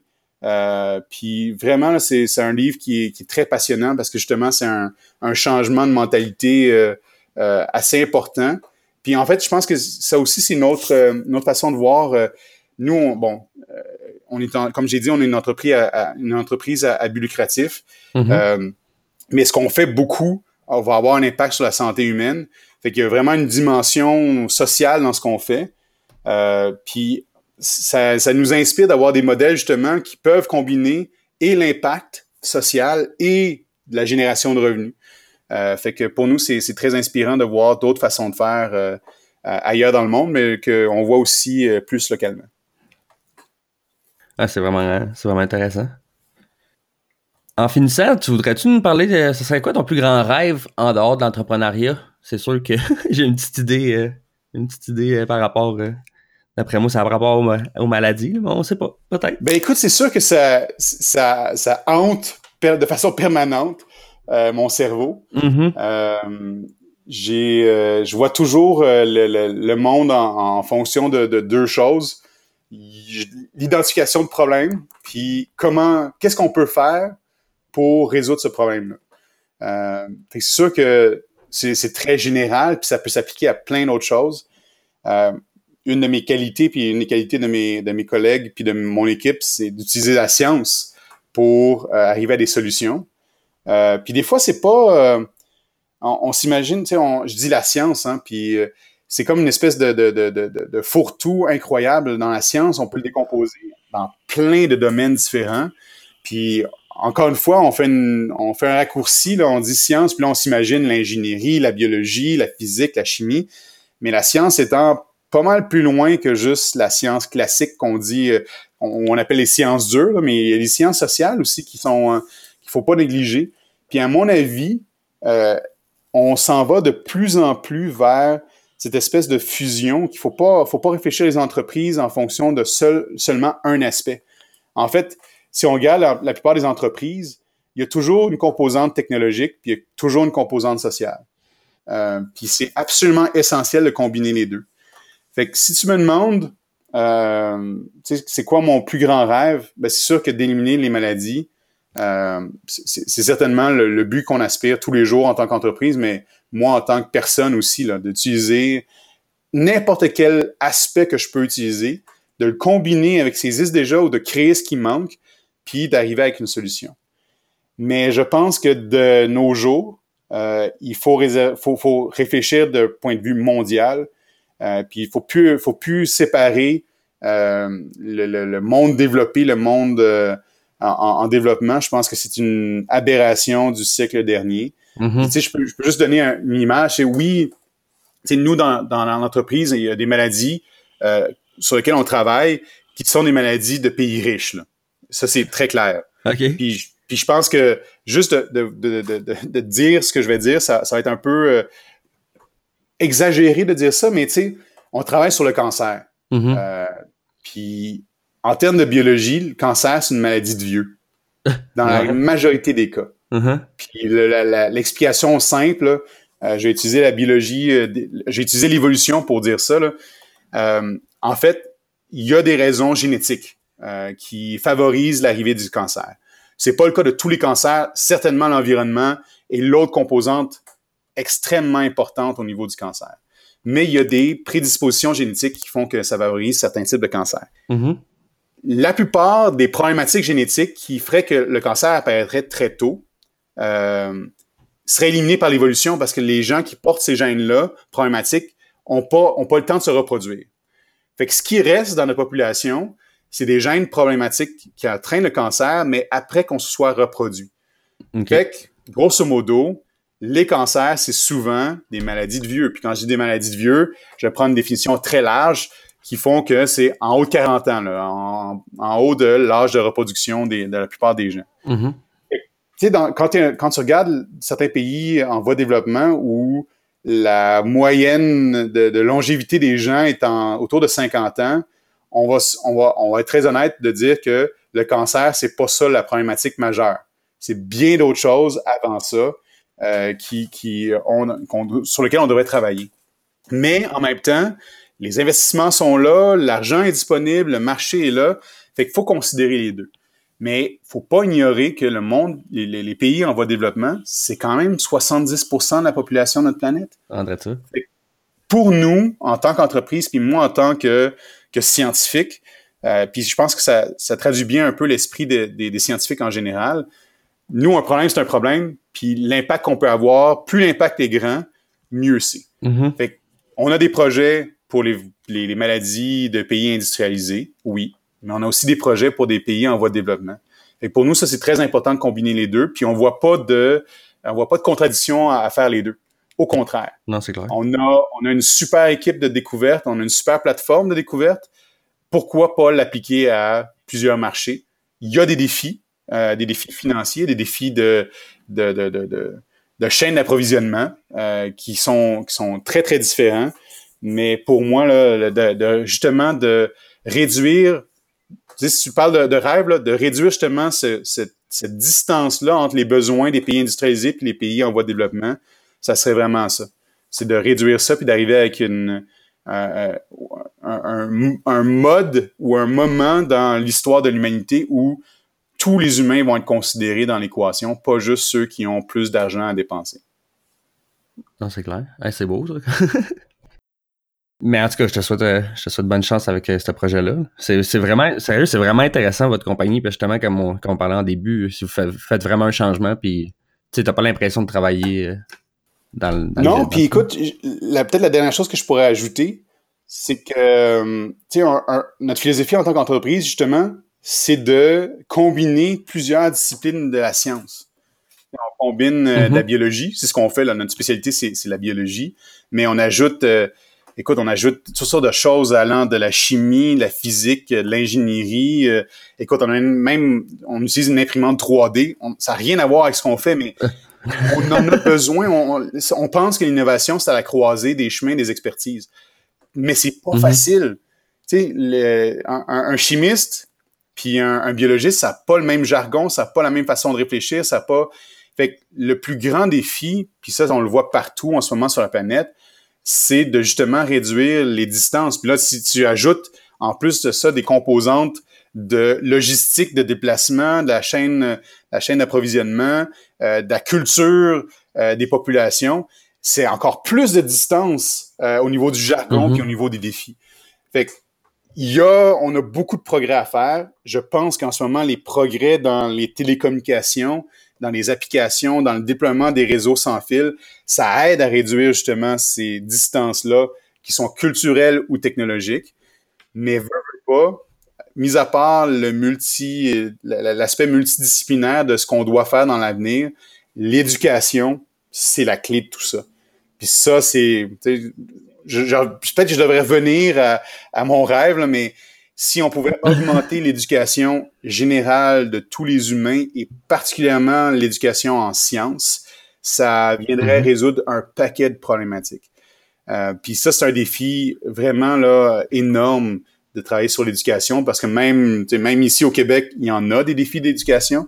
Euh, on entend parler dans les nouvelles tous les jours, mais je pense beaucoup, euh, je, pense que j'ai parlé au cours de quelques fois de, l'entrepreneuriat social, mais l'éducation des femmes dans les pays euh, en voie de développement, c'est très clairement un des aspects qui a le plus d'impact sur le progrès d'une population. Euh, quand les femmes sont plus éduquées, leurs enfants sont plus éduqués, ils ont des meilleurs jobs, mm-hmm. elles, créent des entreprises. Euh, je veux pas mettre les, messieurs de, de, de, côté, mais l'avenir dans les pays en voie de développement, c'est très clairement l'éducation des femmes. Puis l'éducation en général, mais je pense que l'éducation scientifique aussi est importante. Puis tu sais, on est, je vais, revenir dans un, dans un contexte plus nord-américain. On est tous à l'affût du prochain téléphone, mais on mm-hmm. ignore comment, l'ingénierie qu'il y a derrière. On est, on est très, on est très content d'utiliser ces technologies-là, mais on sait pas trop comment ça fonctionne. Puis du côté des sciences de la mm-hmm. vie, la distance est encore plus grande. Parce que, tu sais, mettons un téléphone, euh, le dernier téléphone d'Apple, il reconnaît notre face. On peut s'imaginer qu'il y a la caméra, puis là, il y a des applications qui reconnaissent notre face. Mais quand on arrive à expliquer comment un médicament fonctionne, il y a tellement de couches de connaissances qui sont manquantes que la plupart des patients ne comprennent pas. Euh, et pour eux, c'est très difficile de, en ne comprenant pas ce qui arrive, de prendre une décision éclairée, puis de pas se laisser influencer par de la désinformation qui existe énormément sur le web. Euh, Puis je dis pas mm-hmm. que je dis pas que les pharmaceutiques sont parfaites, ça c'est loin d'être la, la, vérité, mais il existe tellement de mauvaises informations sur le web, autant en santé qu'en technologie qu'en politique, que c'est essentiel qu'on augmente notre niveau d'éducation à tous les niveaux parce que justement, on, a des discussions présentement qui ne sont pas efficaces parce que on s'obstine sur des choses qui sont déjà établies. Euh, puis, tu sais, le changement climatique, c'en est un. Euh, les vaccins, c'en est un autre. Je peux dire très clairement, les vaccins, il n'y a que du positif. Ça existe des vaccins qui sont moins efficaces. Ça existe des mauvais vaccins, mais ils sont enlevés. Là, on les, ils se rendent même pas chez l'humain, les mauvais vaccins.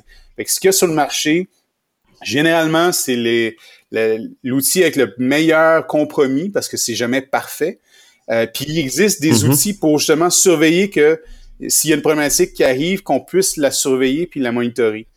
Euh, fait qu'on a vraiment, il y a vraiment une espèce de, d'abysse entre le niveau d'éducation de la population puis ce qu'on a besoin que cette population, euh, le niveau qu'on, a besoin de la population.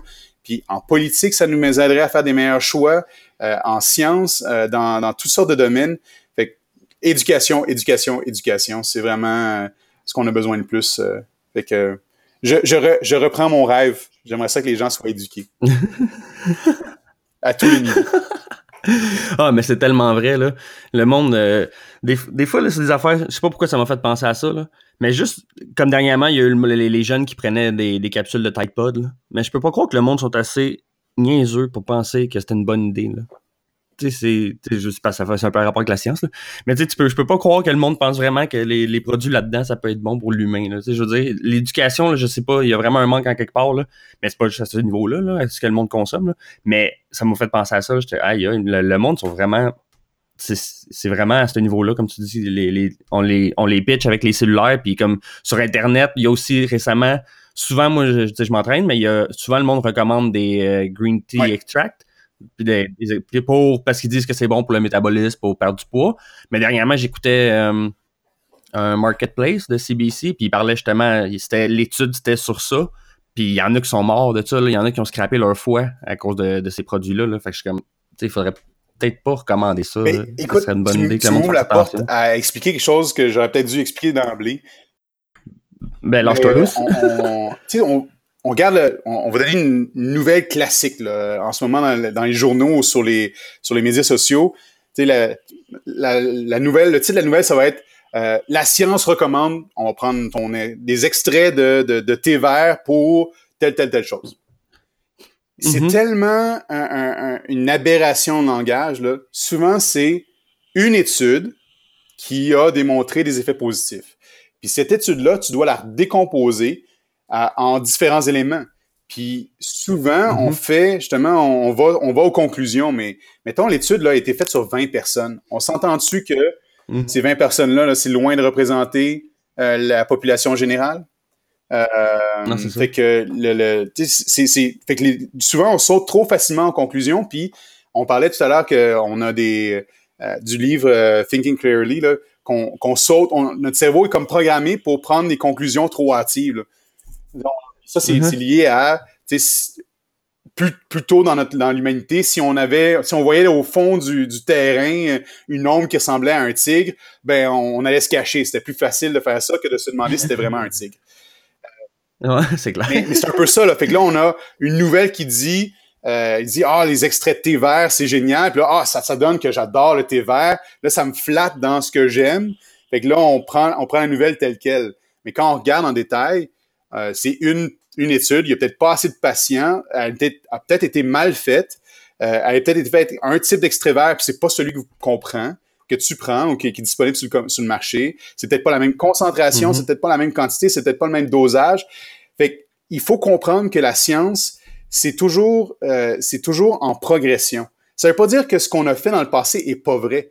C'est qu'on accumule les études pour arriver à une meilleure conclusion au fur et à mesure. Puis il y a des choses qu'on savait pas avant, qu'on sait maintenant. Fait que c'est tout le temps en évolution. Puis les gens ont l'impression que c'est parce qu'on c'est en évolution que c'est jamais bon. Non, c'est pas que c'est jamais bon, c'est que justement, les scientifiques se sont donné un système qui fait que on peut se tromper. En fait, on fait des conclusions sur ce qu'on a fait. fait l'étude a fait une étude, a, étudié 20 patients avec tel dosage, ça a donné tel résultat. Mais dans le mm-hmm. big picture, il y a peut-être 5, 10, 15, 20 autres études qui ont été là. Puis là, souvent, il y a des analyses des autres études qui combinent tous ces résultats-là, qui arrivent à des conclusions. Euh, puis ces conclusions peuvent contredire certaines études ou peuvent aller dans le même sens ou annuler. Tu sais, ça, ça va dans toutes les directions. Fait que le but de la science, c'est de se rapprocher de la vérité. Euh, des fois, on l'atteint, puis des fois, ça devient, les études deviennent des, on, on, on, finit par dire, oui, finalement, ça fonctionne comme ça. sais, finalement, la Terre est ronde, puis elle tourne autour du Soleil. Il n'y a plus d'autres études qui se posent la question là-dessus. On a suffisamment de preuves et de, résultats pour dire que ça va dans ce sens-là. Mais en santé, il y a comme, c'est comme si euh, l'équation est tellement complexe, il y a tellement de variables que c'est très, très difficile d'arriver avec des conclusions très simples et directes. Puis juste notre génome, mm-hmm. juste nos gènes, euh, c'est un, immense, une immense complexité. Notre environnement, c'en est une autre, euh, un autre paramètre très difficile à contrôler. Puis si tu rajoutes là-dedans où tu vis, des fois ça fait une différence. Là. Puis ça rentre dans l'environnement, mais euh, ton état émotionnel, ça rentre dans l'équation. Fait que c'est très difficile d'arriver avec des conclusions avec autant de possibilités de paramètres. Euh, tu sais, des fois, là, on, est, on va prendre la loto comme exemple. La loto, là, mettons la 649, tu as 49 chiffres que tu peux choisir. Puis il y en a 6 chiffres là-dedans qui vont être mhm. choisis. Les paramètres sont assez simples. D'arriver à la combinaison exacte de la loto, c'est une chance sur je sais pas combien de milliards. Dans le corps humain, il y a 25 000 gènes. Il y a, euh, tu manges tous les jours. Euh, tu vis à un endroit, il y a les saisons, il y a ton état Écoute, les paramètres, c'est pas le 649, c'est le 6, euh, tu 8 milliards de paramètres.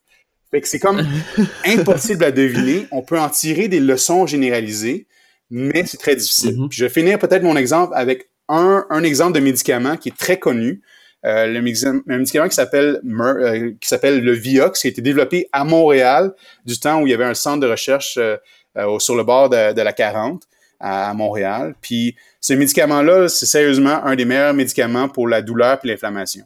Mais il y a une minuscule portion de la population, je pense que c'est 0.01% de la population pour lequel ce médicament-là, il est dangereux. Il peut même entraîner la mort. Ils ont un gène qui est problématique euh, puis qui fait que ça les rend extrêmement vulnérables. Le médicament a été approuvé. Il a passé à travers toutes les étapes de validation. Il y avait eu des résultats qui indiquaient que oui, il y a, certains, certaines problématiques. Puis euh, dans la posologie, là, tu pouvais pas prendre ce médicament-là pour plus de deux semaines. Fait que c'est déjà établi qu'il y avait un certain, certaines restrictions sur l'utilisation. Puis quand le médicament a été donné à, à une population beaucoup plus large, on s'est aperçu qu'il y avait vraiment une infime partie de la population pour laquelle c'est dangereux. Puis ce médicament-là a été retiré à cause de cette raison. Fait qu'il y a des mécanismes, mais encore une fois, c'est vraiment une portion. C'est, sur la planète, c'est peut-être 300-400 000 personnes sur les 8 milliards de personnes pour lesquelles c'est problématique. Mm-hmm. Mais les outils sont là pour justement euh, les adresser. Fait qu'on a, euh, puis c'est ça, c'est difficile de prédire en ce moment, euh, des choses comme ça, comme la santé. Fait qu'il faut garder euh, en tête que à chaque fois qu'une nouvelle étude qui sort, ben ce n'est qu'un morceau du puzzle, puis on ne devrait pas prendre les conclusions de cette étude-là pour du cash, puis se renseigner, puis lire d'autres études, puis s'assurer que tout est bien. Puis ce qui est bien pour notre voisin, mm-hmm. ou ce qui a été bien pour les 20 patients sur cette étude-là, ça s'applique peut-être pas à moi. Euh, fait que de se renseigner, euh, de consulter des vrais euh, spécialistes, pas quelqu'un dans un centre d'achat qui se dit spécialiste.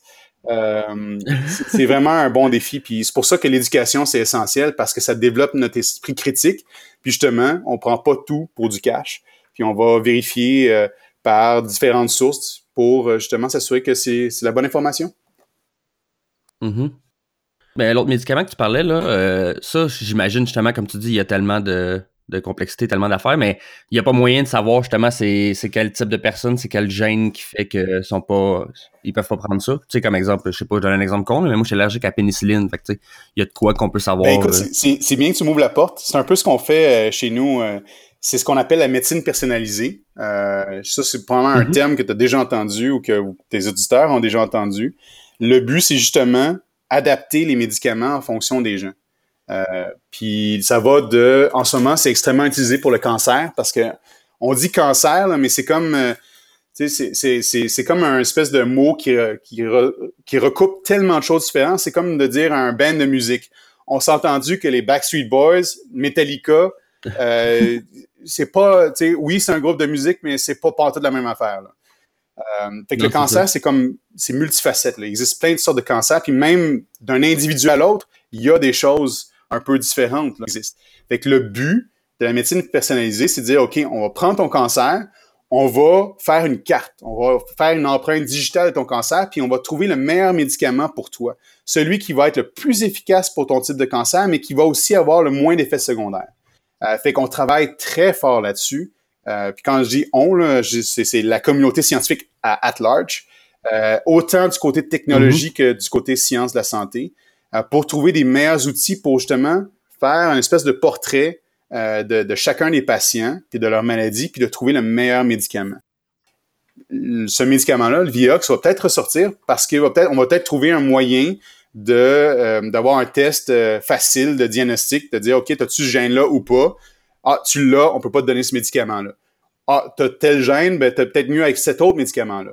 Fait qu'on s'en va vers là, mm-hmm. mais comme comme j'ai dit un peu plus tôt, il y a tellement de paramètres que c'est difficile des fois de, de l'établir juste à un gène.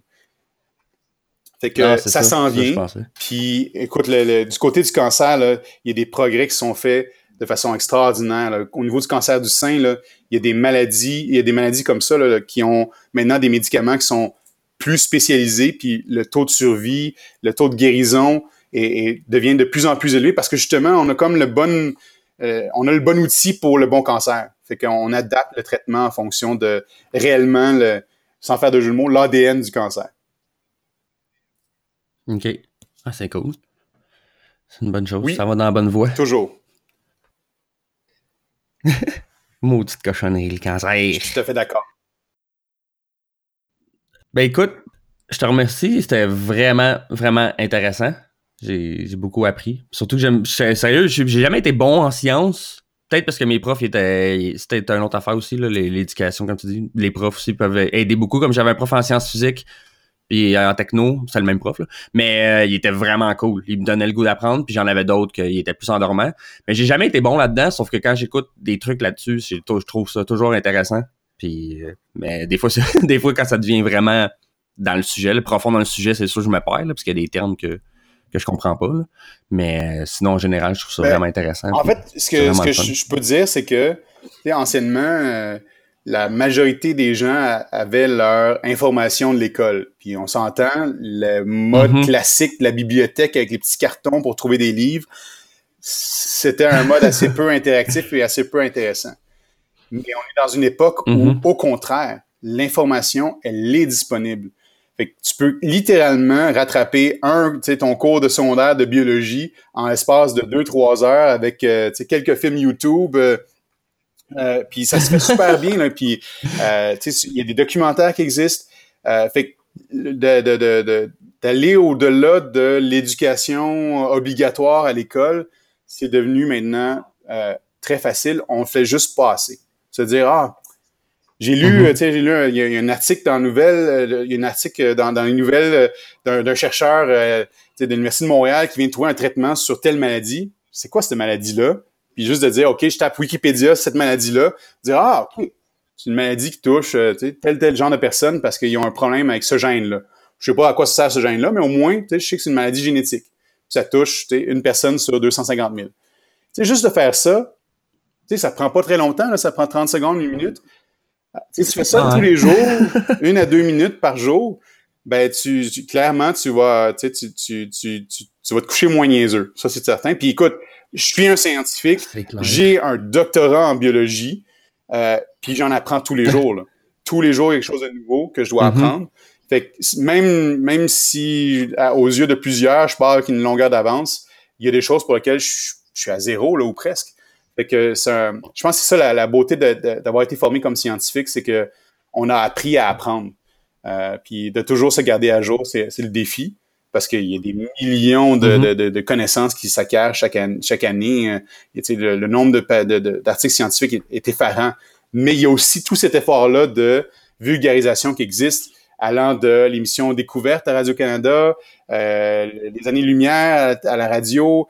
Euh, il y a toutes sortes d'efforts qui est fait euh, à Télé-Québec aussi.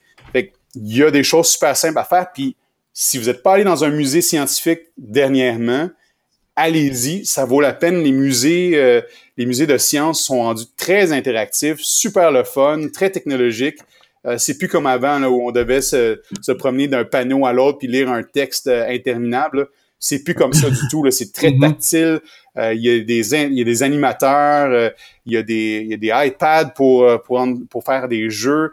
Fait c'est vraiment plus facile maintenant d'apprendre, de, de, finalement de, de répondre à sa curiosité. J'avoue, j'avais pas pensé à ça. C'est vraiment. De, plus en plus, justement, je pensais à, essayer de faire des activités dans ce genre-là. Puis j'avoue, j'avais pas pensé à celle-là. C'est vraiment. Ça a l'air intéressant. C'est une bonne idée d'activité. Tu fais ça en famille. Ben, Musée des sciences à Montréal, c'est un bon, une belle petite journée. Euh, il y, a, il y a plein de, de des expositions euh, euh, permanentes. Il y a plein d'activités à faire pour les enfants. Il y a, il y a toujours deux, trois films IMAX toujours intéressants et pertinents il y a des expositions qui changent tout le temps. Je pense que la prochaine, c'est sur les films d'animation. Fait que ça va être super intéressant à les voir. Euh, pour toute la famille, ben euh, grand, grand et moins grand. Fait que non, il y a toutes sortes de Mhm. choses qui, qui sont disponibles. Faut juste euh, se donner la peine de, de faire un petit peu d'effort, mais non, il y a, il y a, une- il y a plein d'occasions de, de, de, de, de- d'en connaître plus. Excellent. Mais je te remercie beaucoup. Je sais pas s'il y a quelque chose euh, que tu veux dire aux auditeurs en finissant, un conseil ou, ou quelque Ouais. chose. euh. Je pense que Pour euh, il y a une statistique qui me dérange toujours. Euh, on dit qu'il y a à peu près 7% de la population euh, qui sont prêts à, à être entrepreneurs, qui ont les caractéristiques d'être entrepreneurs. Moi, j'y crois pas. Je ne pense que c'est une aberration ce pourcentage-là. Je pense qu'il y en a pas mal plus. C'est juste qu'on est pris avec les modèles euh, à la Mark Zuckerberg ou euh, avec, euh, avec Steve Jobs qui sont pas la moyenne des entrepreneurs. Puis on a un défi en tant que société euh, québécoise et canadienne. Il y a les baby boomers qui prennent leur retraite et il y a très très peu de relève des entreprises chez nous, euh, d'entrepreneurs qui vont reprendre ces entreprises-là. Alors on a un grand besoin d'entrepreneurs, on a un grand besoin d'innovation. Euh, L'économie du savoir, elle est bien réelle, mais ça prend des acteurs. Fait que si jamais vous avez le goût de vous lancer en entreprise, il y a plein de façons de le tester. Il y a des tests sur le web, il y a des organismes qui aident, qui forment, qui donnent des cours de soir. Il y a des livres, on en a parlé de quelques-uns. Euh, mais il y a vraiment euh, un grand besoin de gens qui vont être nos leaders, autant des leaders économiques que des leaders sociaux. Euh, puis ça, ça passe par l'entrepreneuriat. Je pense que c'est le meilleur moyen de changer, euh, de changer notre société puis de l'améliorer. Donc, euh, j'encourage les, les gens à se lancer euh, dans toutes sortes d'entreprises, mais de se, de se regarder dans le miroir puis se demander s'ils pourraient pas être un entrepreneur. Puis, dans un entrepreneur, il y a aussi il y a des collègues, il y a des partenaires et des cofondateurs qui n'ont pas nécessairement les qualités d'être un entrepreneur, mais qui sont essentiels à partir d'une entreprise. Fait que faut voir l'entrepreneuriat euh, dans son sens le plus large. Euh, et il y a même, j'ai- j'aime bien un terme, euh, le terme intrapreneur. Si vous êtes dans une grande entreprise, Mhm. vous pouvez être un entrepreneur à l'interne, euh, puis être, euh, être l'agent de changement, protéger, de, de proposer des nouveaux projets. L'entrepreneuriat, c'est pas juste de partir des entreprises, c'est les qualités entrepreneuriales, c'est le leadership, le- le- l'organisation, l'innovation. Fait que ça, ça peut se faire à l'intérieur même des organisations, qu'elles soient euh, privées ou gouvernementales. Euh, puis euh, j'aimerais ça qu'il y ait plus d'entrepreneuriat du côté gouvernemental.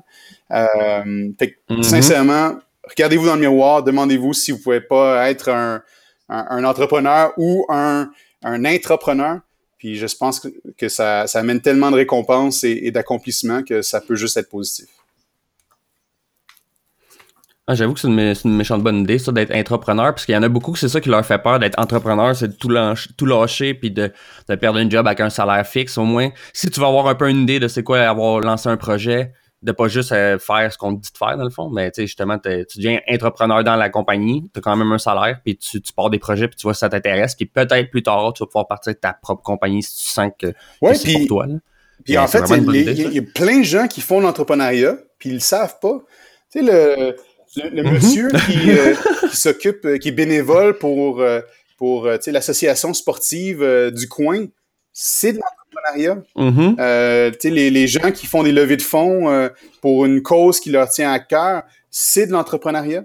C'est une organisation avec un but, une mission, avec un impact. Fait que les gens ont, ont tendance à réduire le terme entrepreneuriat à une définition qui est très, très mince pour des, des entreprises technologiques euh, euh, à, à haut potentiel, mais l'entrepreneuriat, au contraire, c'est très, très large. Euh, fait que euh, des bénévoles, des organisations à but non lucratif, euh, il y a vraiment euh, des, toutes sortes de définitions euh, à l'entrepreneuriat, puis il faut arrêter de, de le voir unidimensionnellement. euh, le prochain, le prochain, prochain Facebook ou le prochain Apple, au contraire, euh, il y a plein d'organisations euh, locales. Et je pense aux organisations comme Moisson. euh, ben là, j'ai Moisson Estrie parce que je viens, j'ai passé dix ans euh, à Sherbrooke, mais il y a toutes sortes d'organisations qui ont besoin de gens à, à les épauler, à les aider, puis c'est une saveur entrepreneuriale à ces activités-là. Donc, euh, en- Mhm. enlevez-vous la définition euh, trop restreinte de l'entrepreneuriat. Ça prend plusieurs faces et plusieurs qualités différentes. C'est clair. J'avoue, j'en faisais partie moi avec. Là. Je pensais vraiment qu'entrepreneur, c'était avoir sa business. Ou comme tu dis, il y en a trop qui pensent aujourd'hui qu'être un entrepreneur, euh, ils ont Mark Zuckerberg en tête, là, mais ça peut être bien plus fait. petit que ça. Là.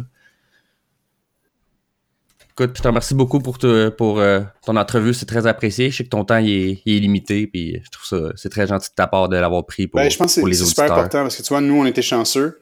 Je me voyais pas comme un entrepreneur, pas pantoute. Euh, je, me voyais comme un scientifique, mais je me suis aperçu dans mon parcours. Je recommence, désolé, mais je, me suis aperçu dans mon, parcours que euh, j'ai fait plein de choses à saveur entrepreneuriale. J'ai parti deux émissions de radio, mm-hmm. j'ai organisé des conférences. Moi, il y avait la science qui, était, qui reliait tout ça. Mais euh, finalement, j'étais un entrepreneur qui, qui, qui s'ignorait. Fait que j'essaie de participer justement à ce genre d'événements-là ou des, des, interviews, des, des, entrevues comme ça parce que justement, je veux inspirer les gens à, à, se lancer puis à avoir un impact dans leur dans leur petite communauté ou à, l'échelle mondiale. Fait que pour moi, c'est important de partager euh, la bonne nouvelle sans faire de, de, de, jeu de mots, mais justement de, de, On a eu la chance d'avoir des gens qui ont fait ça pour nous, fait que j'essaie de, redonner au suivant. Ben, c'est très gentil. Puis je voudrais souhaiter la meilleure des chances euh, à tous tes projets. Puis d'accompagner, c'est vraiment, c'est vraiment quelque chose de bien. Puis c'est des, des, des bonnes. Vous faites ça pour les bonnes raisons. Puis je trouve que c'est vraiment quelque chose qui peut apporter beaucoup à la société. Je trouve ça vraiment intéressant. Ben, merci. On a besoin de toute la chance qu'on a besoin. ouais, c'est clair. Mais comme tu dis au début, tu fais quand même un peu ta chance. Je pense que oui. J'espère que vous, allez, vous avez beaucoup appris de cette entrevue, que vous allez apprécier. C'était vraiment très intéressant. Ah, oui, c'est très agréable. Puis les questions étaient pertinentes. Que ça a été euh, très, très agréable. Ben, je te remercie beaucoup. C'est très gentil. Merci à tous d'avoir écouté l'épisode. J'espère que vous avez apprécié et que vous avez trouvé l'invité tout aussi intéressant que moi je l'ai trouvé. Et je vous dis à une prochaine fois. Merci.